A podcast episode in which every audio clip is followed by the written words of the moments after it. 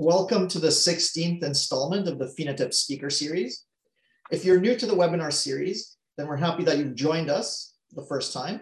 Uh, and a warm welcome to those who are returning and tune in regularly. I'm your host, Dr. Pawel Buczkowicz.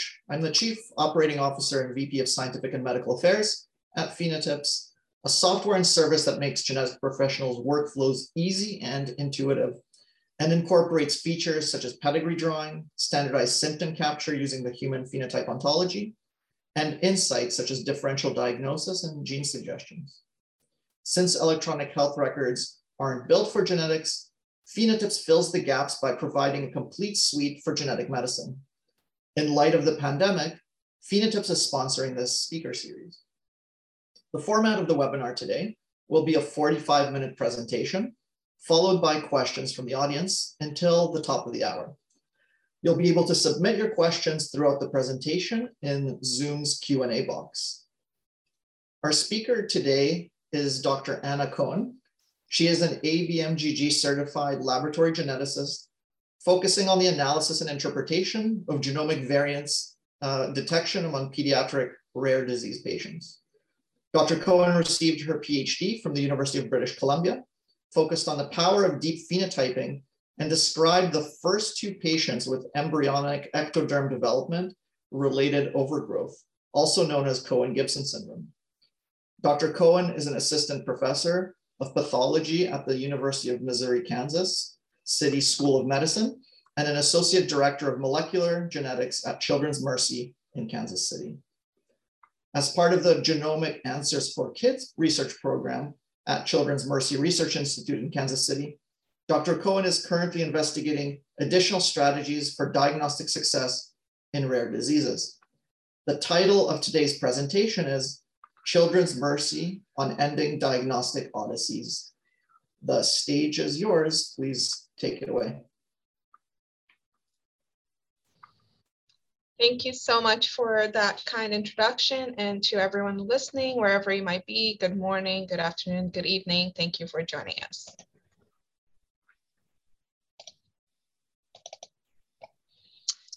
So I'm very excited today to share with you um, the work that we're doing here at the Children's Mercy Research Institute, and particularly within our program, Genomic Answers for Kids. Um, and of course, we will be highlighting how PhenoTips has been helping uh, do this work. And um, I will start, uh, given that um, a lot of you might not be familiar with our center, giving you a little bit of an overview of where we are.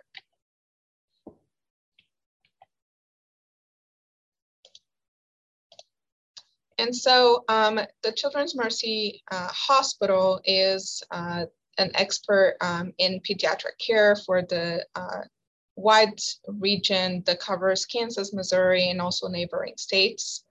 Um, it is a nonprofit independent children's hospital that has been around for uh, a while since 1897. It has almost 8,000 employees and it has over 40 pediatric subspecialty areas with uh, almost 800 specialists, uh, of course, many nurses, allied health professionals, and a very large number of volunteers as well. They are um, at the highest level for pediatric trauma uh, care and, of course, also for neonatal int intensive care. And they are um, repeatedly ranked amongst the best children's hospitals in the country. Um, these are just sort of an overview of what the health system was seeing. And bear in mind, of course, these are pre-COVID numbers. Uh, so if uh, we didn't have a pandemic, this is sort of the uh, volume that the hospital was seeing with over 400,000 outpatient visits a year, um, over 200,000 ER uh, or um, inpatient visits, um, and um, really, as I mentioned, it's a big hub uh, for all the uh, pediatric care in the region. And if you don't know where Kansas City is, uh, I will show you here because I myself didn't know before I came here. And it's smack right in the middle of the United States, as you can see. And also to add some um, little peculiarity, it sits, Kansas City, the city, uh, sits right um, at the border between Kansas state and Missouri state, and actually part of the city is on one state and the other is on another part. And um, the hospital system is actually um, divided in multiple regional centers. And uh, with the star here, you can see uh, Adele Hall, which is the main um, campus, which is where we are located. But there are centers uh, in other regions that are trying to serve the pediatric populations that are not close to the, the main um, hospital.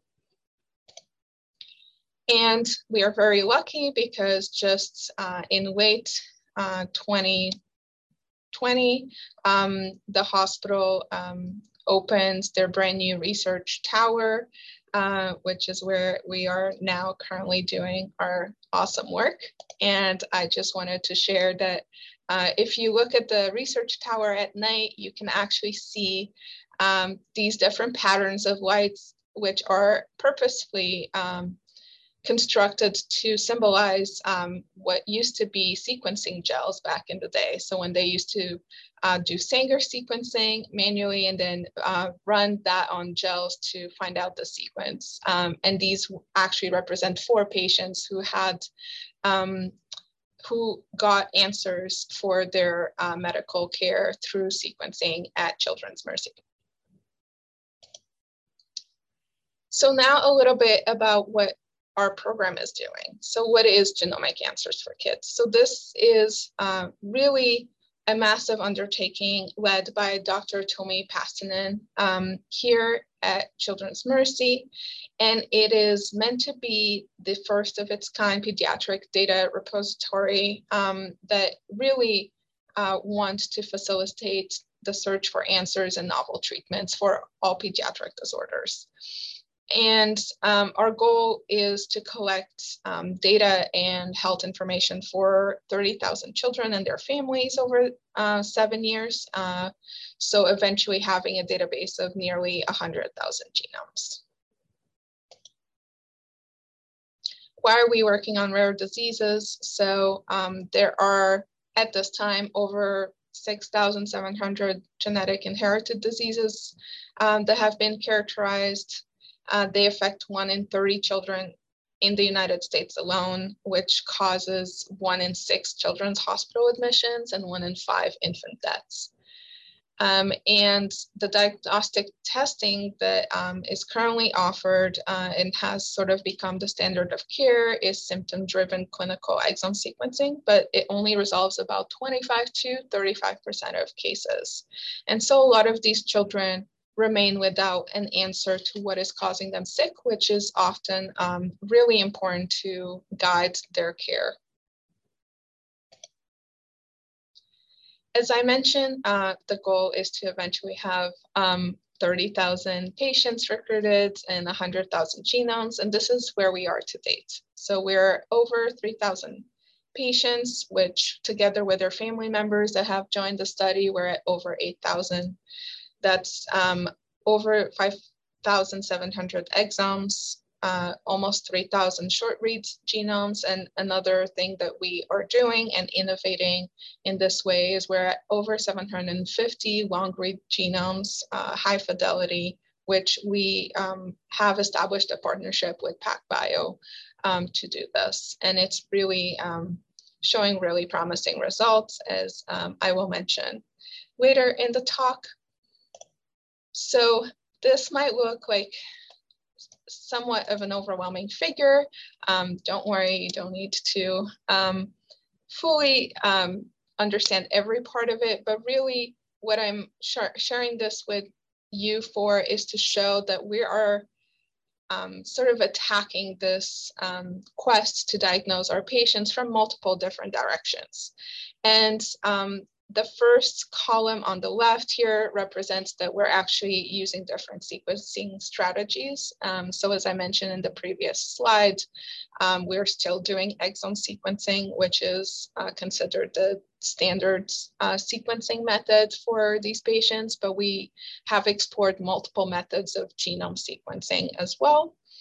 And of course, a lot of our efforts go into making sure that we are looking at the correct var variation in this sequencing. So um, controlling for technical noise uh, and artifacts and making sure we're filtering against uh, anything that would be highly common in the wider population where we make use, of course, of the huge efforts in public databases that are out there.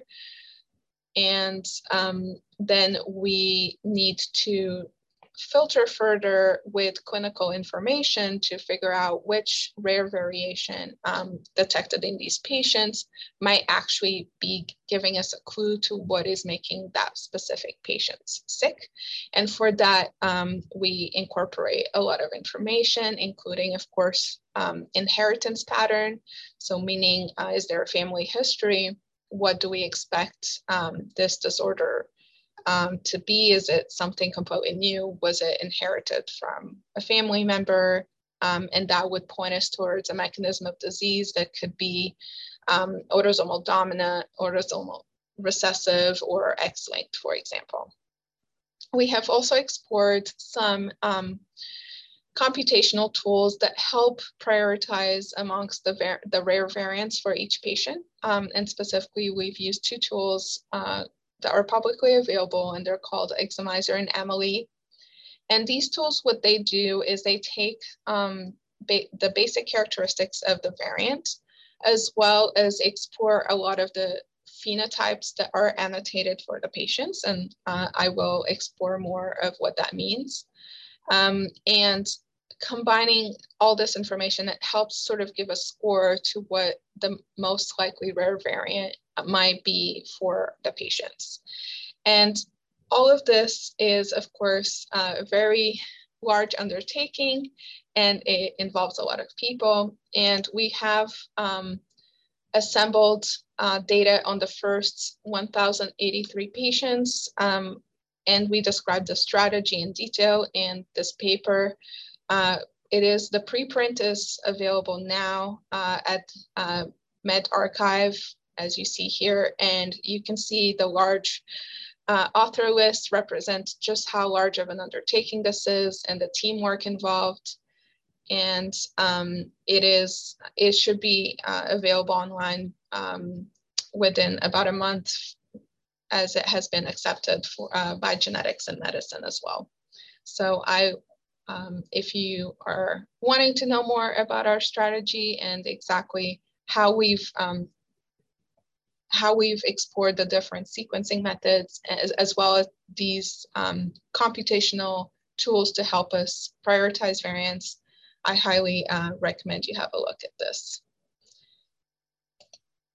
Now, one very important thing that I wanted to mention is um, part of our program is that we have a commitment to data sharing. So of course, all information is de-identified and you cannot link it back to the patient, uh, however, we find that it's really important to share this with the wider community because this is really uh, how we believe uh, we can get to faster diagnosis um, by joining forces with other groups around the world.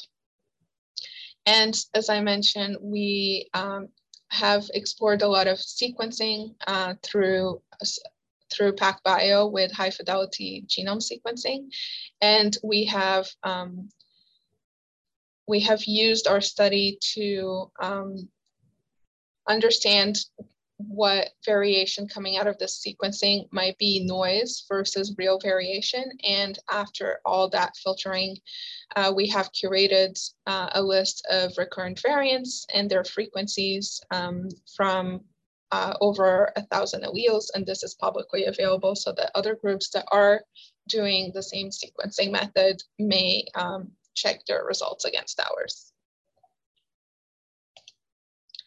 Now, as I mentioned earlier, and um, this is uh, exactly where um, PhenoTips comes into play, when we are trying to solve um, these diagnostic cases, it is really important to collect additional data. So it is great to have multiple sequencing strategies, but of course we um, we can't really do anything without sequencing without having the additional data. So the two main things to collect are personal and family history. And these are best captured in pedigrees. Um, so really it's a family tree that is annotated uh, as to who is affected, when, um, what features they have. And then to annotate those features, um, we collect detailed phenotypic information. Um, we have a very clinically diverse cohort, so we, we really have a very broad recruitment uh, of accepting any child that has any disorder that affects any part of their body that is uh, suspected to be of genetic origin. And um, because of this diversity and because of how broad the recruitment is, it is really imperative that we have some sort of universal coding for these phenotypic features. And that's where HPO terms come into play. And I expect most of you to be familiar, but just in case you aren't, um, HPO terms stand for um, Human Phenotype Ontology. These were developed to have a standard vocabulary of these phenotypic abnormalities seen in human disease. They currently have over 13,000 terms that have been annotated and over 156,000 annotations to inherited um, human diseases. Each term independently uh, describes a clinical abnormality. And the term can be really general, sort of just saying there's an abnormality of the head, or it can be really specific, whereas that abnormality is actually macrocephaly due to hydrocephalus, for example. And um, what makes this really special is that it's not a simple um, system where you, you would say, for example, uh, abnormality of the head, and then within it, there's the option of macrocephaly, which is large head. Um, actually, macrocephaly can link back to abnormality of the head, or it could link back to overgrowth. So each term can actually be related to multiple parent terms. So it's really a wide net um, that connects all this vocabulary. So as I was saying, uh, for this specific example, we have a phenotypic abnormality um, that happens to affect uh, head and neck. And then within that, it's affecting specifically the head. And then it's affecting specifically the skull size.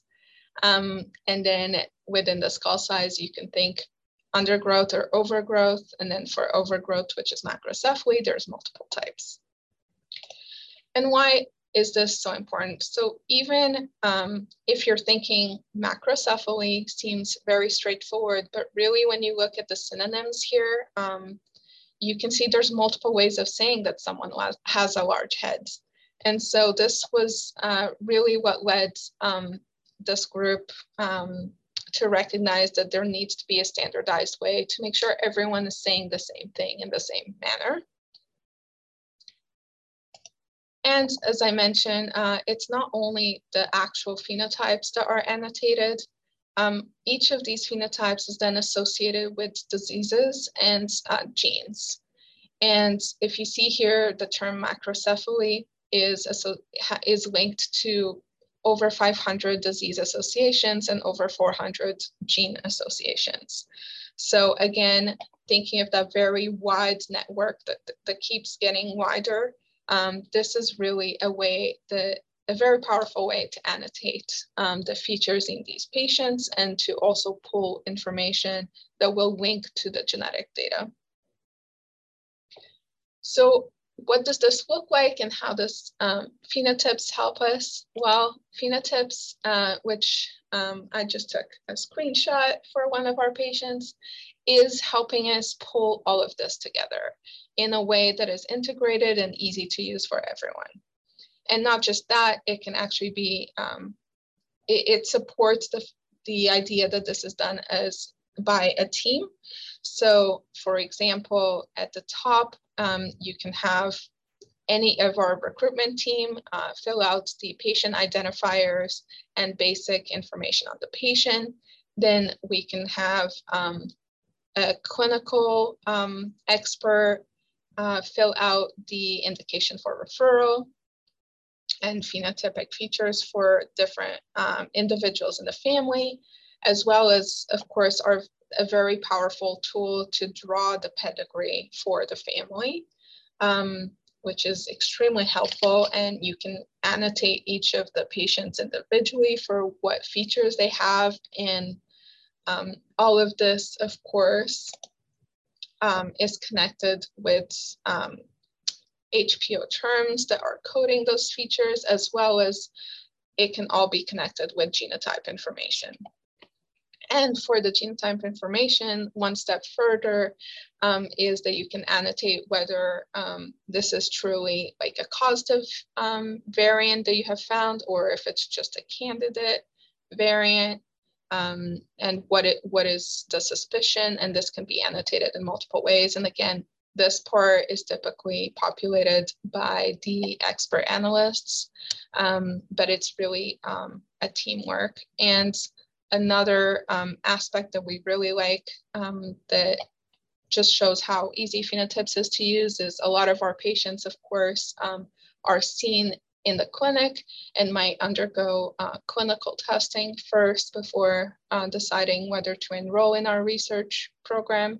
And um, a large part of the clinical team also uses PhenoTips to capture the, the clinical features and the family history, and then that can easily be transferred over to our uh, research um, repository, which is really smooth and makes everyone's lives easier um, to capture all this information.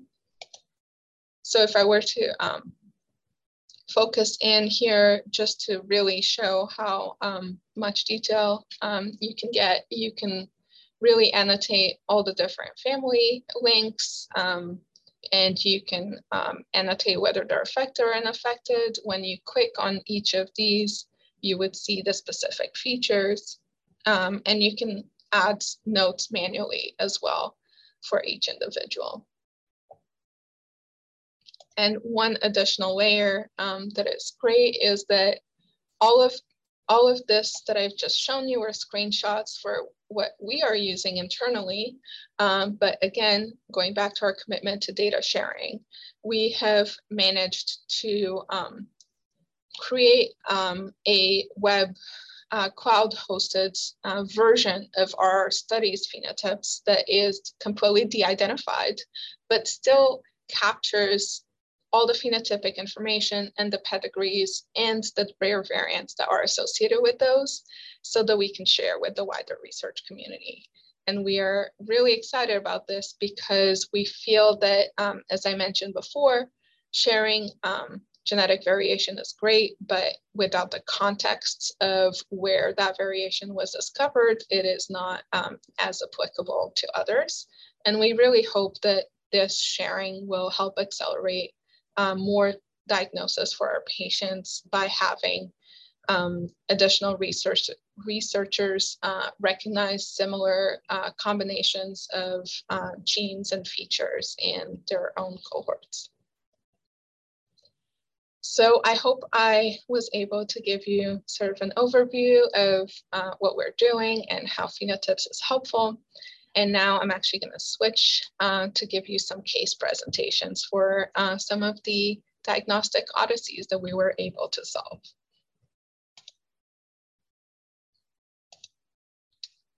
So I'll start with patient one. Um, this was a um, patient with that had had an uncomplicated pregnancy and was delivered at 39 weeks gestation by C-section uh, due to macrosomia, which is a large um, head as well. Evaluation at seven months showed macrosomia, macrocephaly, difficulty feeding, uh, ventricular septal defect, um, developmental delay, dysmorphic features, and global hypotonia. Family history in this case was remarkable for a sister that had a similar history. Interestingly, she was older and she was doing pretty well at six years old. The original testing for this um, this family had been uh, undertaken in 2018 and was negative with no compelling variant, uh, not even variant of uncertain significance.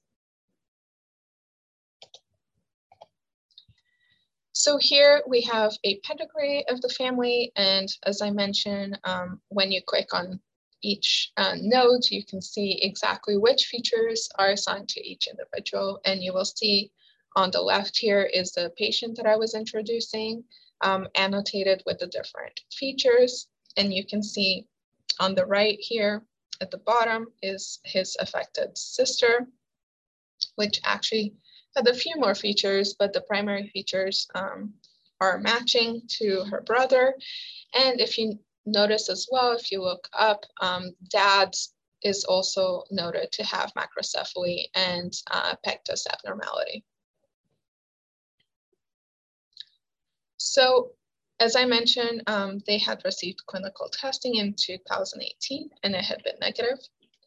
Um, when redoing analysis um, within the um, context of the Genomic for Kids program, we actually came across this interesting variant it is um, highlighted here in the center. It is a frame shift variant, meaning that it introduces um, a nucleotide and causes a shift in uh, the reading frame and um, changes what the protein is from that point on onwards. And this frame shift uh, occurs in this gene ZBTB7A. Um, and you can see as well um, that it is present in the proband um, it is present in dad and the affected sibling, but is absent in mom. So it is tracking with family history. You can see that this uh, change is happening in exon 2, but exon 1 was non-coding. Uh, so it's really the first coding exon, and it's actually a um, relatively small gene. Um, this gene was not described in uh, OMIM as a known disease gene. So OMIM uh, is a great rep repository of information for that. Um, the variants, this variant specifically was completely absent from population databases. And this gene um, is constrained against variation. And for us to say that, uh, we use the um, GNOMAD databases, database constraint scores, where they, they look at the gene and they calculate um, based on the size alone, how many of these different types of variants would you be expected uh, to see based on um, just random um, mutation rate? And then whether you're seeing more or less variation than expected. And here you can see the scores. Um, the, the PLI at the bottom technically, um, typically associates with loss of function variance, which is what we have here with a frame shift. And the score goes from zero to one, and we're very close to one, um, showing very high constraint with only one loss of function described in the general population. It is also um, constrained against missense variation, as you can see with the z-score that is very high here. And then, of course, the question is, um, is there clinical significance to this finding? And we also use another um, resource called HGMD, which catalogs a lot of the variants that have been described uh, in the gene. And in looking here, we are seeing this one entry with a paper from um, 2020 in a, a in an individual with macrocephaly, intellectual disability, and sleep apnea. So of course, this looked very interesting. In looking at that paper, uh, we can see that they actually had a de novo variant in a patient with these features. And um, in addition to that, they actually pulled a lot of cases, so 25 cases from the literature that had shown a deletion that um, overlapped with the locus where this um, gene is. And you can see here, um, the gene is right in the middle of this diagram um, and this gene is deleted in, in, all of these patients. And so um, they collected the different features that are seen in this patient and all the microdeletions. And I have um, highlighted in yellow here all the features that also overlap with what we're seeing in our patient. So it was, of course, looking extremely compelling um, evidence. And again, a reminder this paper was online late 2019, so uh, well after our clinical analysis had taken place. This was further supported by additional patients within the Decipher database, um, with both uh, deletions here uh, listed on the left, as well as um, some uh, de novo small variants uh, from the uh, DDD project. Um, and this was very compelling. So as part, again, of our um, data sharing efforts and collaboration uh, within uh, the rare disease community, we um, we added this gene as a, a strong candidate um, into a website called Gene Matcher, which is um, intended to connect researchers and physicians that have um, a single patient with a rare disorder with other patients. And here is the link. This is the web link to GeneMatcher. Um, and through this, we were actually able to find additional cases um, led by uh, Dr. von der Loop. Um, and we were able to uh, recently publish this finding. Um, and in this publication, we actually had uh, a total of 12 new cases that have variants within this gene and overlapping uh, features, which of course includes um, all the features that I had previously described in our patient. And this was um, a really exciting finding. And this is, of course, what we are hoping to achieve uh, with all of our unsolved patients. So this is an example of where we found a strong candidate um, and were able to collaborate with others to find an answer. Um, the next patient I would like to present is actually a patient that we were able to solve by um, the addition of um, other technologies. So here we have a proband with uh, failure to, to thrive, hypotonia, persistent global developmental delays, and epilepsy. And family history was uh, completely negative. Um, I just wanted to mention that this pedigree is also for, from PhenoTips, and you can actually extract um, a beautiful figure like this from PhenoTips, which is very helpful. Um, and so for this patient, we actually um, did not see this through um, the standard exome sequencing, but when you do genome sequencing, which has uninterrupted coverage, you can clearly see at the top here that the proband has a dip in coverage, which is consistent with a deletion of this gene, CACNA1A. Um, this deletion uh, covers three exons um, and is absent in uh, mom, and it's consistent with a diagnosis of autosomal dominant neurodevelopmental disorder and epileptic encephalopathy. So this was um, a really uh, good one as well that we had, um, and we were able to provide answers to the clinical team. Another example of what um, of a, another successful story uh, was patient three. Uh, this patient was actually diagnosed prenatally uh, with hepatosplenomegaly, and this persisted after birth. Um, there was a liver biopsy done at six weeks that was concerning for multiple abnormalities. The um, initial clinical uh, testing revealed a single pathogenic variant in the gene NPC1, and this gene is known to be associated with Niemann-Pick disease type C. However, we only had this one variant, uh, and this is an autosomal recessive disorder, so we would really expect two variants. And also to add complexity to the analysis, we did not have parental sample parental samples available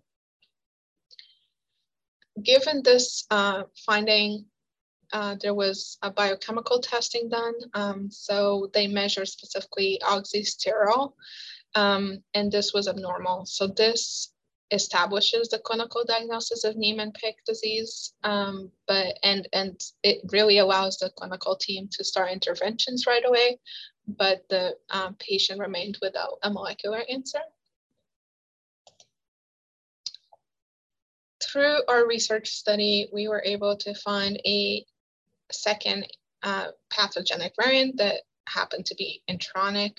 Um, and um, as I mentioned before, we actually did not have uh, parental samples. So typically you would want to show the one is maternally derived and the other uh, variant is paternally derived to confirm that they're on opposite alleles. But in the absence of that, um, we are actually able to use the high fidelity long, um, long read um, genome sequencing from PacBio to show that each of these variants is actually on a different allele. So with that, we were um, able to, to completely um, give a molecular answer to this kiddo as well. And this has implications, of course, not just for, for the child itself, but for the family in, uh, for example, planning for future pregnancies um, and understanding their recurrent risks.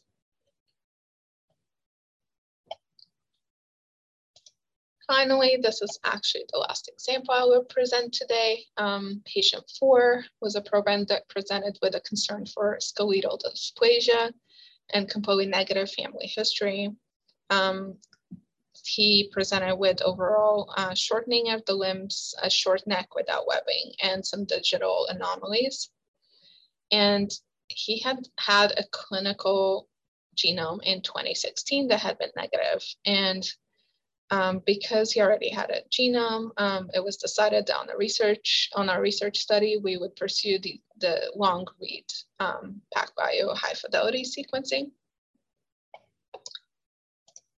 In doing so, we actually detected um, an interesting variant. So just to situate you here, um, you see that there's four panels actually, and it repeats proband mother, proband mother.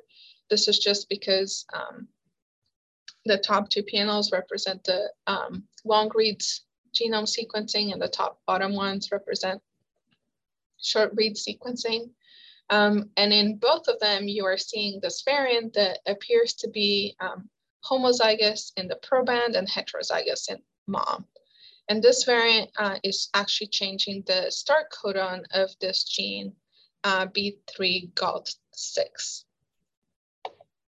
Now, um, you may ask or be wondering, oh, but we are seeing this in the genome sequencing. How come? Um, well, we I, I, will get to that uh, soon, but just to touch on the clinical um, um, relevance of this variant, we have seen there have been other variants at the start codon for this gene that are uh, associated with um, some sort of skeletal dysplasia that seems to be variable, but it would be consistent with the presentation for this kiddo. So um, really, I just want to take a moment um, and go back to my slide and uh, point out something um, that is not uh, always thought of, but um, this analysis was done with the human build 38, which is um, what we are using for our research study constantly um, and going back to the data that we had previously, which was build 37, there's actually um, a, a, a gap in coverage here. There's very, very low coverage. Even the top panel here is uh, genome sequencing for this proband and you can see very little coverage, but you do see two reads here with the arrow, and they, they do show the variant there. Um, but with two reads, this would have been discarded as not um, compelling um, variation. And also at the bottom here, you can see mom as well as two other controls with exome sequencing. This, this part of um, the exon for this gene is completely not covered. Um, so this was this was not detectable uh, with Build 37. When we uh, looked further at why this may happen, um, it actually showed up um, as a known uh, problematic region, which is difficult to align. Um, and this was actually captured by ENCODE um, in sort of what they call their blacklist, which represents um, regions where the genome assembly um, is um, causing errors um, and we are not seeing the coverage that we're hoping and can miss variation. And again, this is not um, something that might pop to to the top of the list is something to keep in mind, but it is something that is really important as well. And um, as expected, this alignment issue uh, was corrected in Build 38, which is why we were able to see that variant come through in our analysis. Um, nonetheless, just to point out that um, exome sequencing will still have a gap in coverage at, at, in this region, but with genome sequencing, um, with Build 38, this would be ca captured. And so um, we were able to provide an answer to this kid that had been waiting a long time since um, that genome in 2016. So with that, I hope um, I was able to illustrate um, how we are incorporating a lot of information um, and uh, how helpful PhenoTips has been in uh, us reaching um, diagnostic answers for some of our kids. Um, and I hope that our the examples I presented today were able to illustrate different ways that we are getting at those answers. As I mentioned earlier, this involves a very large number of people, um, which starts, of course, with the patients and the families that are agreeing to participate in the study. And we are so grateful for their participation the Genomic Answers for Kids core team, um, which um, really works uh, in all directions from um, the technology to the recruitment to the analysis and everything in between. The clinical teams that are referring um, these patients and informing them of our study as well of course, our collaboration with PacBio, and last but not least, in any way, our collaboration with PhenoTips and how helpful they have been in supporting our endeavors. I'd like to thank everyone involved, and I'd like to thank you for listening. And I am um, happy to address any questions. And I also just want to leave um, here my um, direct work email address in case you have any questions. You're also welcome to contact me directly. Thank you so much for the presentation, uh, That was that was really really interesting. I'm sure uh, we will have a few questions coming in from the audience already, so um, we'll jump into those briefly. I actually have a few uh, questions as well. Could you could you maybe talk a little bit more about what the inclusion criteria were for patients to participate in the study? Yes, absolutely. Um, so we are keeping the um, criteria really broad on purpose. We do not um, want to exclude anyone that could benefit from the study, um, but also, as I mentioned, this is sort of um, um, effort that goes beyond just each patient um, individually. We are creating a, a large, uh, we are concentrating a large amount of data that is going to help other patients within the study, but also beyond the study.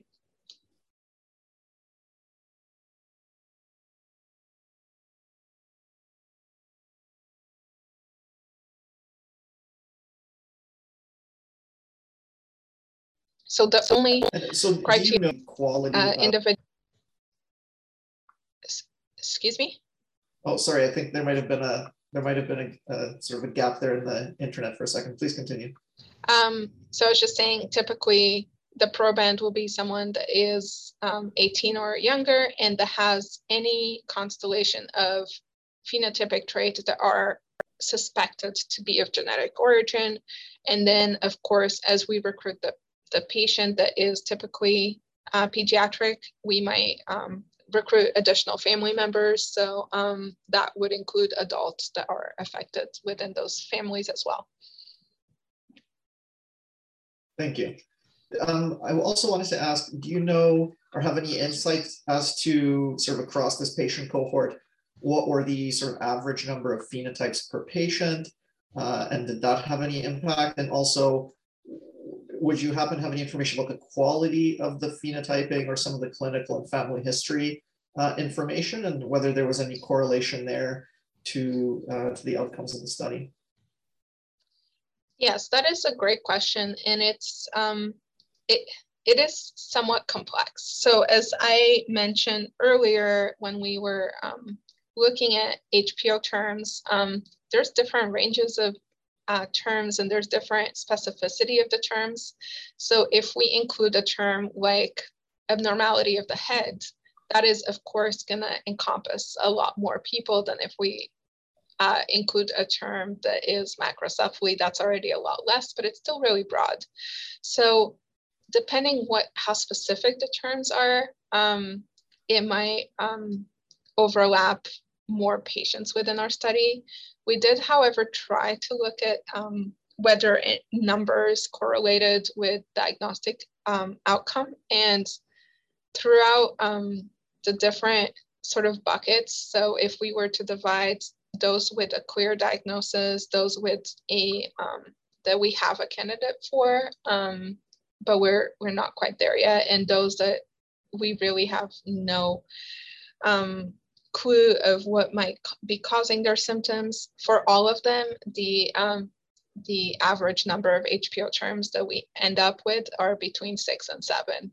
Um, and we're not seeing any correlation between the number, the, just the number and the outcome. Um, I will say we also, because of the sheer number of people we have involved in the study, uh, how that information is captured is also variable um, based on who is doing it. It could be anyone from you know the recruitment team, or it could be the expert, dysmorphologist that saw the patient in clinic. Uh, and we're also not seeing a correlation there.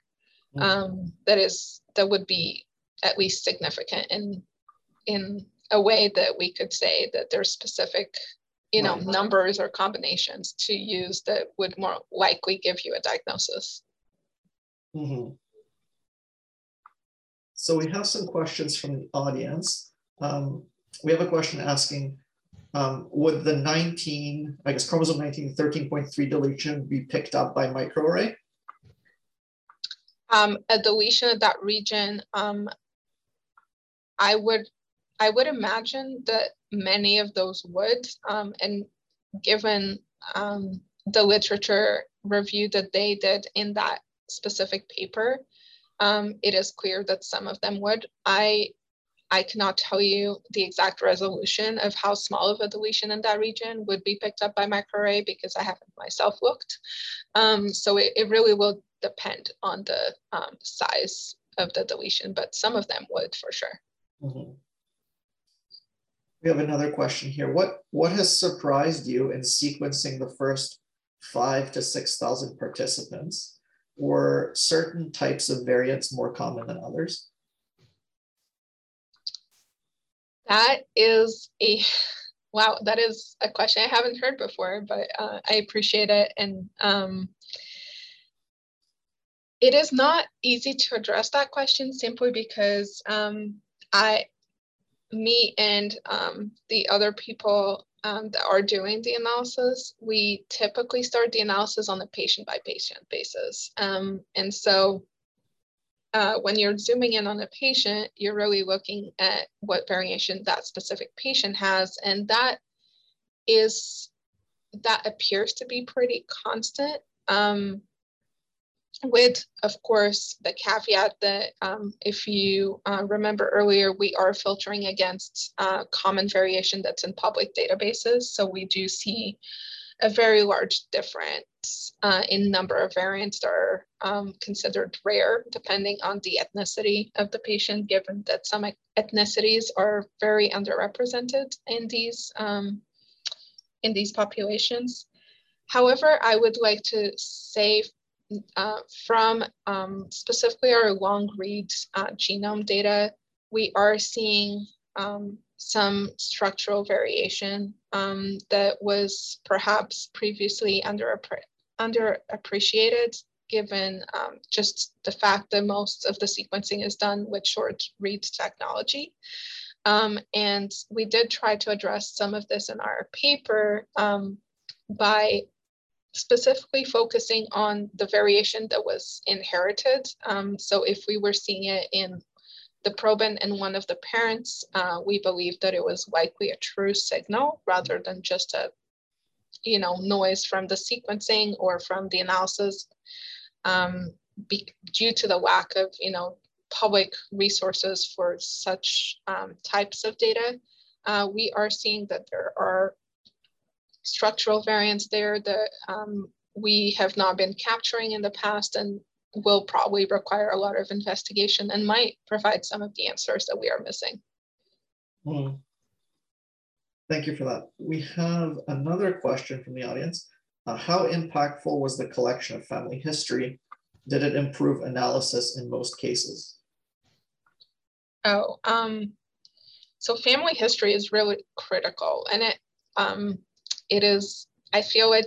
It's one of the um, oldest uh, things that have uh, shown to be powerful in in establishing a genetic um, you know, a genetic origin of disease um, from, you know, the oldest days of uh, genetic descriptions and papers um, up to now. Um, the family history really helps us both include and exclude variants. Um, so if we have a variant that looks really compelling, but it's not segregating with the phenotype within a family, um, it becomes less compelling not necessarily excluded um, because then of course we have to consider other variables including uh, penetrance and expressivity which means you know the correlation whether having the variant necessarily means you have the phenotype there are complexities like that but um, family history and specifically the larger the family um, that we recruit the better it is um, for um, giving us the, the causal variant. Uh, with that, just wanted to add as well that um, for a lot of these rare disorders, it has been shown that uh, there is a very high rate of what we call de novo variants. So it's a brand new variation um, that occurs in just a patient. And so for that, um, knowing that both parents are unaffected and having you know, just a child with both parents, that's already a very, very powerful um, way to do our analysis. Mm. Thank you for that. Um, we have another question from the audience from Michelle Fox. Since this is a research project, do the patients identified need to have findings confirmed in a clinical lab to take advantage of treatment, management, or clinical trials? Yes, absolutely. So that is a very important question, and I thank you for bringing that up. So um, we actually have our research study um, and the research lab sits directly next to the clinical lab. And the workflow that we have set up is that anything that is um, discovered on the research side and is found to be of clinical significance. Um, and for that, we use the American College of Medical Genetics guidelines to determine clinical significance. Um, anything that is of clinical significance is then confirmed by an orthogonal method in the clinical lab and is reported um, into their, you know, their clinical chart so that the physicians can act on those results. And another audience member has actually asked, do you have access to the whole written medical record or just the HPO codes for each patient? And I guess that potentially plays into what you spoke about before about the clinical team at, at uh, Children's Mercy also recording some of that data directly in PhenoTips. Yes, um, absolutely. It absolutely ties together. Um, so the the vast majority of patients enrolled in Genomic Answer for Kids are children that are seen within the Children's Mercy Health System. And for those, we do have access to their complete chart. And we try our best to um, summarize that with the accurate HPO terms. However, we will go back to the chart if there is novel variation that seems um, potentially interesting, but is not an exact match to what uh, the HPO's terms are describing. Um, and so we do go that one step further to look at the chart. Um, and as I did mention in uh, earlier, um, if for those physicians and uh, other clinical members that are using PhenoTips to record that information, we are able to just carry through um, and transfer to the research side. Uh, we are working with all subspecialties within the hospital. So um, not all subspecialties are using PhenoTips, but specifically genetics, um, they have really embraced using PhenoTips. Um, however, we do have patients that are enrolled in our study uh, through other collaborations that are not within Children's Mercy. So for those, we get a mixed bag. Um, it could be anything from a detailed, you know, clinical letter uh, to just a very few HPO terms. Mm-hmm. Um, we have another question from the audience. So Francis uh, Sansbury is asking, good to hear your perspective regarding ZBTB7A. Would you like to say more about using Decipher, GeneMatcher, Matchmaker Exchange for finding similar cases? Are you depositing your variants as opposed to genes of interest into one of those databases? So um, that is a great question that touches upon how important all these resources are. Um, we are currently only uh, depositing the genes themselves into gene GeneMatcher. We have, um, last time we checked, we had over 160 uh, genes in GeneMatcher from our study. Uh, I bet it's more now. Um, but we are also we are also sharing those genes through this this public PhenoTips interface we have. However, um, I will say we are very quick to share what the variant is and with specific information about the transcript whenever we are communicating through these channels. Um, and we have found that that is important sometimes to um, clarify we're talking about, you know, the same um, transcript of the gene um, and specifically uh, that there is phenotypic overlap between the patients um, to share the variant. Uh, my personal um, feedback that I've gotten from these collaborations is that knowing the variant uh, ahead of time has not been particularly helpful, but I could be wrong and that could change.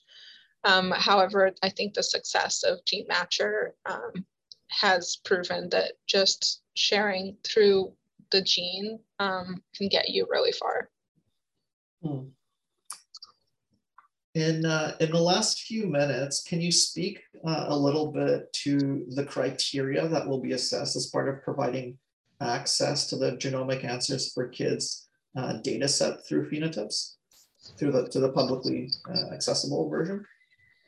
So um, we um, the reason um, that there is an extra layer to get access to the data is not because some people will receive access versus others based on, um, you know, who they are. Is simply we want to track um, uh, these potential collaborators um, so that we can communicate on potential successful outcomes uh, for these. And also we want to make sure that these are going to, you know, research entities rather than perhaps commercial entities.